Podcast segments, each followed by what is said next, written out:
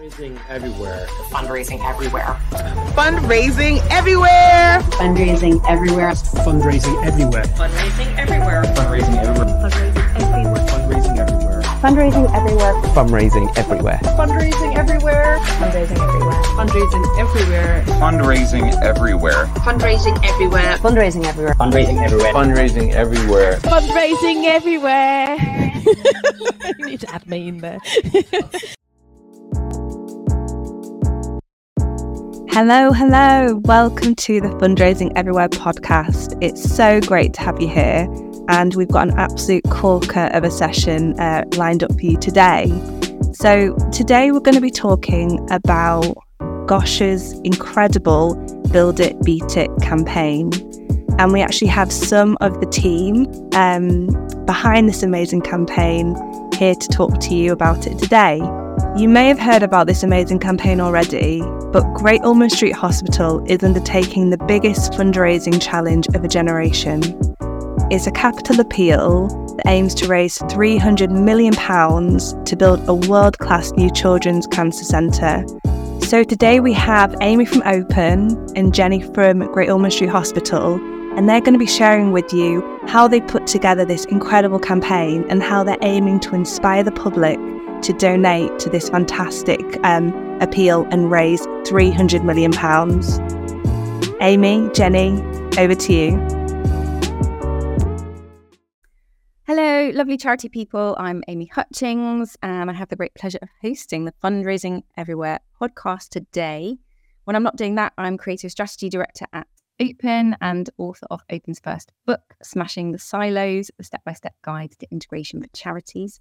We've worked with lots of charities on everything from creative to product development to create strategy creation and integrated campaigns. And integration is something that we're very passionate about at Open. And it's been our real privilege to work with Great Ormond Street um, and the children's charity there over the last couple of years to develop their recently launched Build It, Beat It campaign. And it's been quite the journey uh, from building integrated ways of working and looking at the campaign and the strategy into that creative idea. I know I've learned a huge amount, uh, but to help share that learning, I'm delighted to be joined by Jennie Sullivan, the Head of Legacy and Donor Development at Gosh, to talk about what might be the biggest appeal in the sector right now, Jennie. Um, so Jennie, first of all, do you want to just introduce yourself and tell us a little bit about your role at Gosh? Yeah, sure. Hi, Amy. Um, so I'm Jennie Sullivan. I'm the Head of Legacy and Donor Development at Gosh Charity. So my role has been in existence for around eighteen months, um, and part of it was to actually help with the function of the new Build It, Beat It appeal and give us that long-term growth in terms of our fundraising. I've actually been at Gosh Charity for quite a long time. Um, it's a really, really special place to work, and this is a really, really special appeal to work on. So it's a, it's a very exciting time for us and a really exciting time to be able to share this with across the sector. That's brilliant. And should we just start with a little bit of context about the build and what it is that Great Ormond Street Hospital is trying to do that's kind of led to the campaign being needed? So Great Ormond Street Hospital has been on a very long journey um, to upgrade the facilities we have at the hospital to bring them up to modern healthcare standards. Um, the, the actual hospital was founded in eighteen fifty, eighteen forty-seven, so it's been around a long time, and the buildings are just not quite suitable for modern healthcare. So really long history of um, fantastic facility or some fantastic care, but not always the best facilities. So the Children's Cancer Centre is a new building we're going to be building on the Great Ormond Street Hospital site. Um, and the reason being actually is to do with the fact that sadly, cancer is still the biggest uh, cause of leading cause of death in children aged between one and fourteen. So that's really horrendous for the families that are, have their child diagnosed with cancer. So we know we have really incredible breakthroughs coming, breakthroughs in research, breakthroughs in care, breakthroughs in technology. But at Great Ormond Street Hospital, they need to have the facilities in place to be able to deliver those breakthroughs.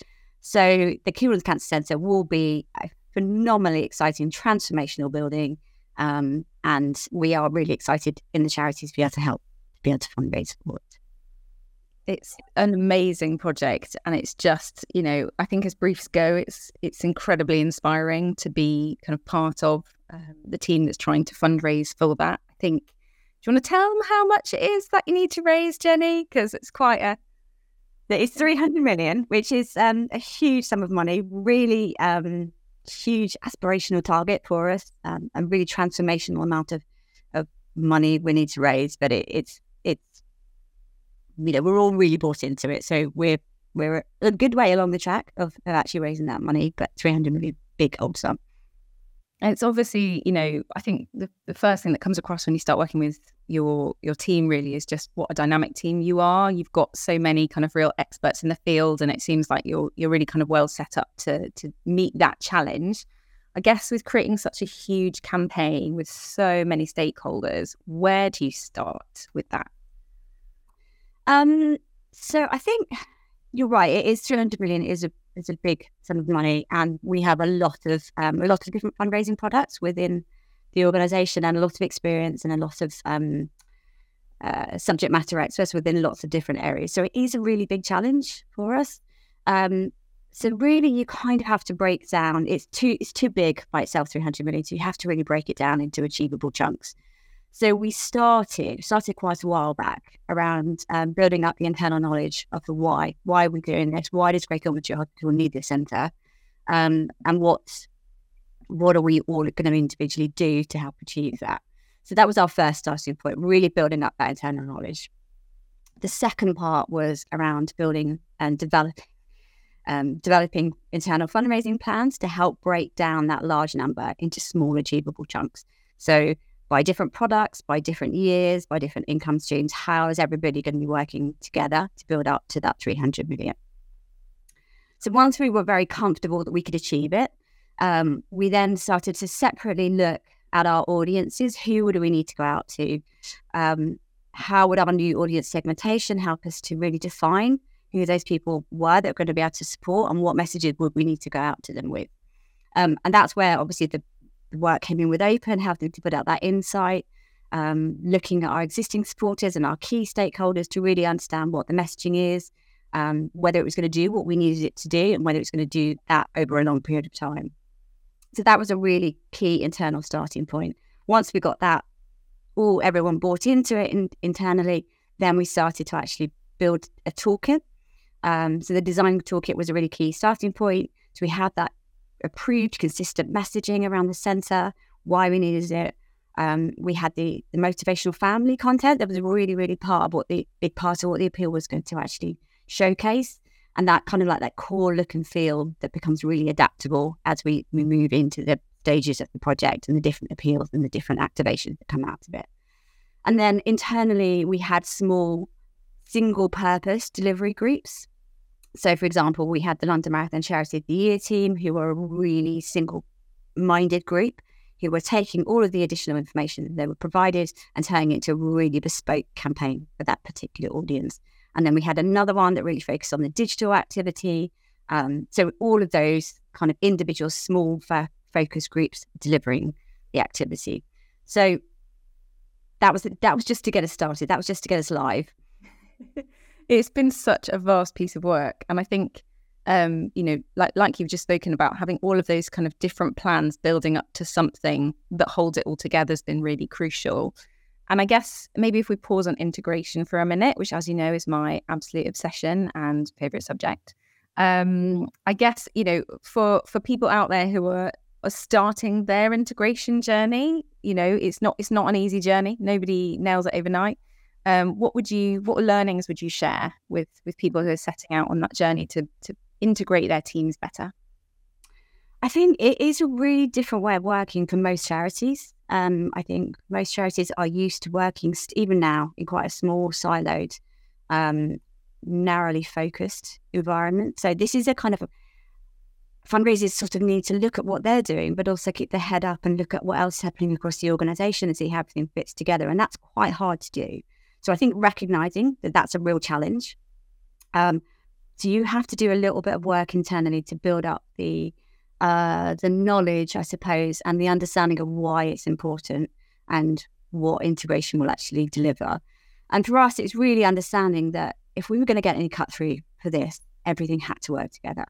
Um, we don't have huge budgets. We don't actually have a huge volunteer network that some charities have that help to spread the message and spread the story. So we really needed everything to build up the collective story of what we were doing and why.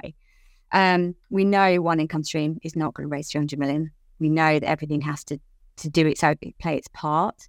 Um, but it is, it is kind of practically very challenging for organizations. And I think we just had to be very mindful of what that meant for each individual team and each individual role and work that through with them. And have you seen a change, do you think, in the kind of the culture and people's, how convinced people are by, by integration? Um, you know, I guess it, it's always hard, but is it worth it? Have you seen those wins? I think it's been really worth it, actually, from seeing the launch and how excited everyone internally was to be part of it. Um, it's very hard to see before it happens what it's going to do and how it's going to work. Um, so you sort of need everyone to visually buy into it when they can't see it. Um, and but once you have something in place and everybody actually can see how all the different part component parts work together, um, and actually where then some things don't quite work and we need to look at them a bit differently, I think that there was a real an absolutely overwhelmingly lovely internal moment when we went live, and everybody was super excited to be part of it and have their their whatever they were doing, whether it was a small part of it or a very large part of it, everybody felt like they were working together and were part of this collective launch. So it's, I think now that we've done it, we've proved that it can work. It becomes like a, a lot easier. There are still challenges and there are still lots of learnings for us. Um, but I think everybody's now really on board with the idea of integration and how it will, how it will benefit us as an organisation and our teams. It's so brilliant. And I think, you know, it's great to see you guys as a leadership team working closely, you know, really owning that strategy together, getting together regularly to kind of reflect on that strategy and just being really kind of honest. Do you think that that approach will stay past the campaign? Do you think that's a kind of how, how you'll work together going forward? I think actually that's one of the... has been one of the real successes of coming out as a launch period is actually the way we have started to really embed retros into our ways of working. We know as we've gone through the past year and a half, um, there are lots of things that we, if we hindsight, if we could go back, we would do differently. Um, but actually now that we're having a really regular cycle of retros, we're picking up challenges elsewhere in the organisation much, much sooner, and we can start to address them and we can start to reflect on how that might change what we need to do as a leadership team. I think that that's really, really important in terms of that style and ways of working. It's being open to understanding what's happening elsewhere. You may not see it yourself, but it is causing issues elsewhere, and the sooner we can deal with them, the sooner we can take on board that feedback and change how we approach. So I think it's um, it, everyone's really bought into that and everyone's really engaging with that process, and I think that's fantastic. That's so brilliant. And I think it, it is nice to hear about the kind of the launch moment and how, you know, teams can see the impact of all of that hard work to to kind of change how they're working and, and pull the campaign together. Um, I think, you know, should we should we dwell on creative for a minute? I think, you know, Build It, Beat It. Um, obviously, it's it's a nice active kind of call to action in there. It tells people what we're going to do. Um, I think, you know, it needed to work really hard to bring the themes of a capital appeal, build, and cancer uh, and children together. Um, and it's got to flex across everything from kind of, you know, major gifts to partnerships to brand to events and, and individual giving. Um, so I wondered if there are any kind of creative learnings you wanted to reflect on from creating something so broad that had to do so much.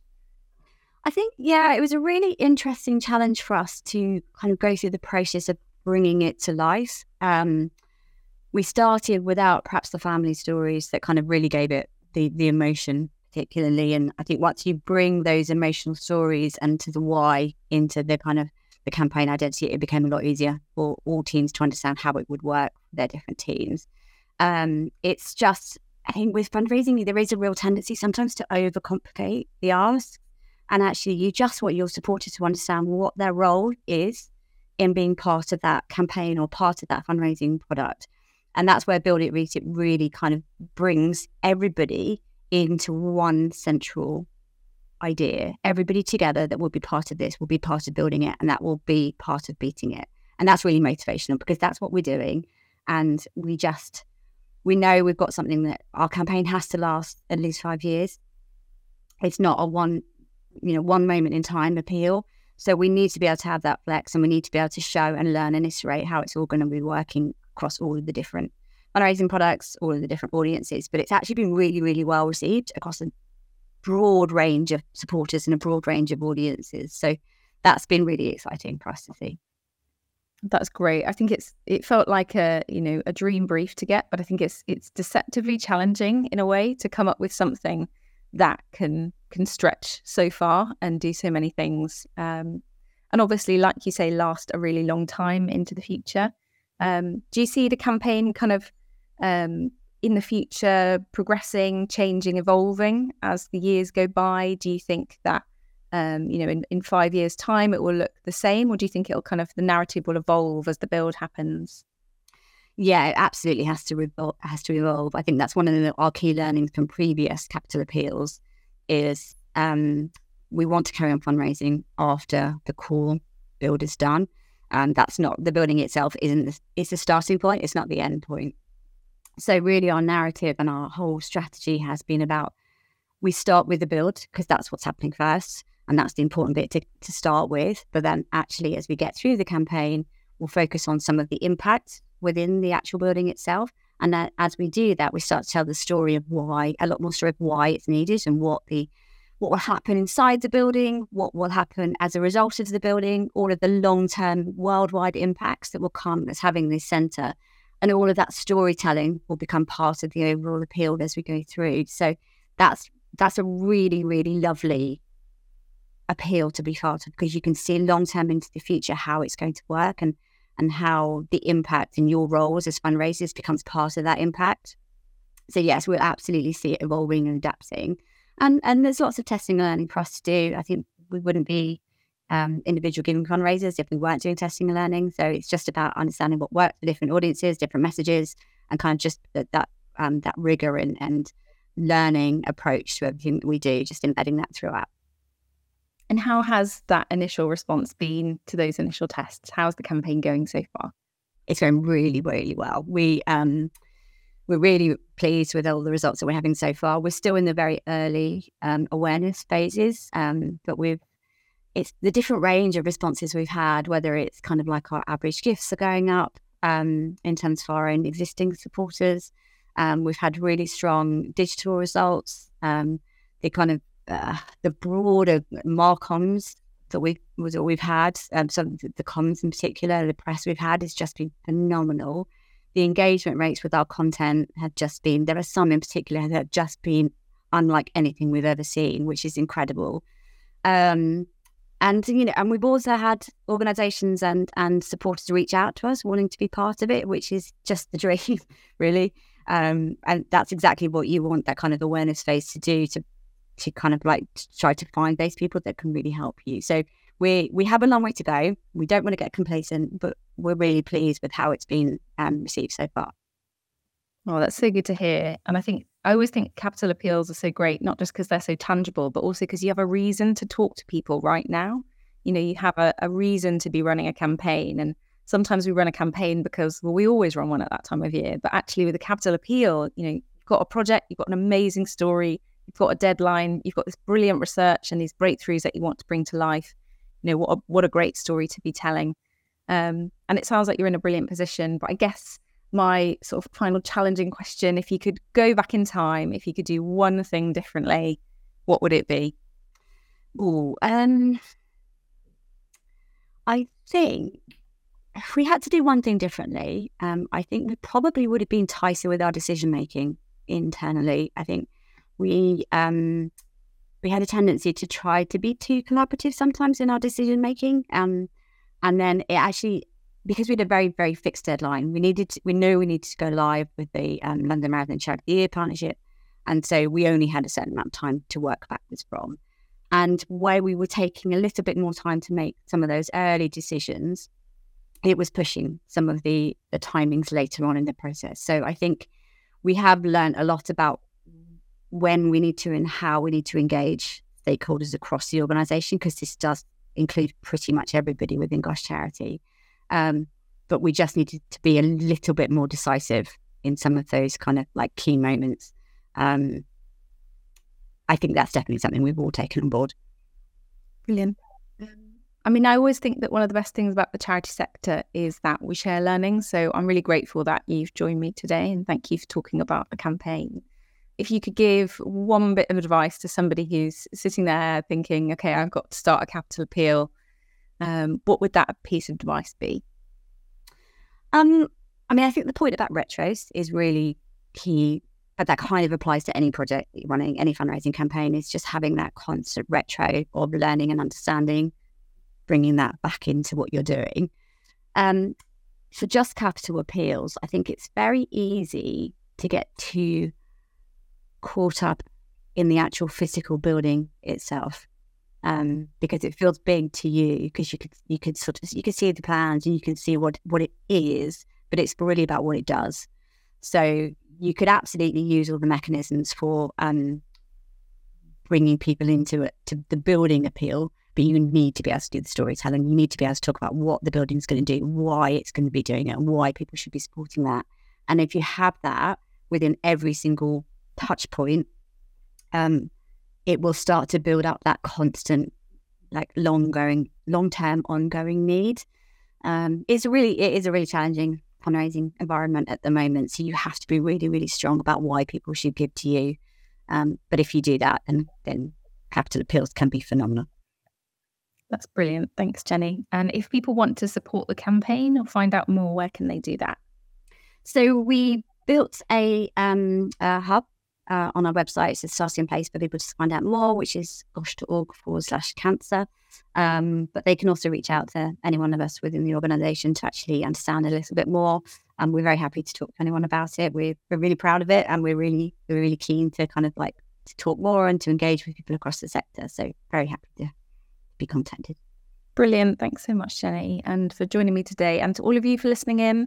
Um, obviously, if you'd like to contact either of us with questions, do reach out. Uh, if you want to learn more about integration, we have got a free ebook available on the Open website with lots of practical tips and exercises to help you do that, um, alongside lots of other great content and reports, all for free. Just look for the Open channel. And thank you again for joining us today. Thank you, Amy. Thanks again for tuning in to another episode on the Fundraising Everywhere podcast. We hope you enjoyed it as much as us. Um, podcasts like this just would not be possible without our incredible speakers, our community, you know, coming to us, bringing this incredible uh, work. So thank you for all of the amazing stuff that you're you're all doing out there. If you are interested in more I G content, we've got heaps more cool stuff coming up for you. Um, check out the individual giving conference on the Fundraising Everywhere website, which is on in October. Um, and until then, take care. Bye.